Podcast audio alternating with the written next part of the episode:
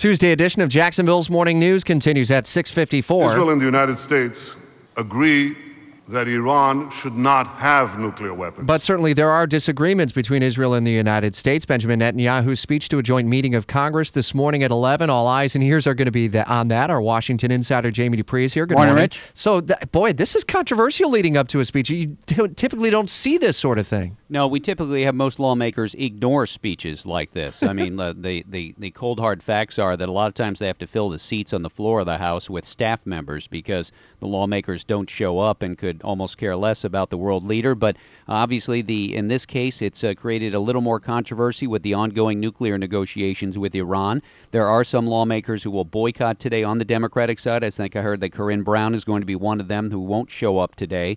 But for the most part, it will be a fairly packed chamber as this is a hot ticket with a lot of people wanting to be there. Whether it dramatically alters anything, that's still to be determined. Obviously, the U.S. and Israel not exactly on the same page right now. Yeah, I was reading through uh, several reports. Uh, Netanyahu saying he feels a moral obligation to warn lawmakers of the dangers of cutting a deal with Iran over its nuclear program. Is anyone from the White House going to be in attendance? Do you know? I don't believe so. They're not a member of Congress, so Yeah. they, they don't really get to show up or anything like that. But I'm certain they'll be watching, though. The indication was yesterday the president will not be watching the entire uh, entire speech. Okay, so it's Tuesday. Let's uh, turn our attention now to the Homeland Security fight. Where do we stand with the next deadline out there coming up on Friday? Uh, yesterday uh, in the Senate, Democrats blocked the establishment of formal House Senate negotiations on the Homeland Defense bill. So they sent back the bill to the House of Representatives that only has money for Homeland Defense, no restrictions on those ex- executive actions by the president.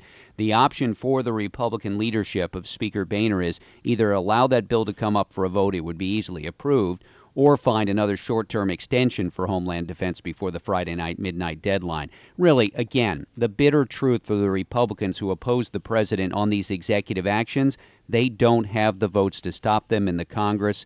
They may get rolled this week. We'll have to see. Let's visit at 823 on how the IRS is defending tax breaks for workers who are here illegally.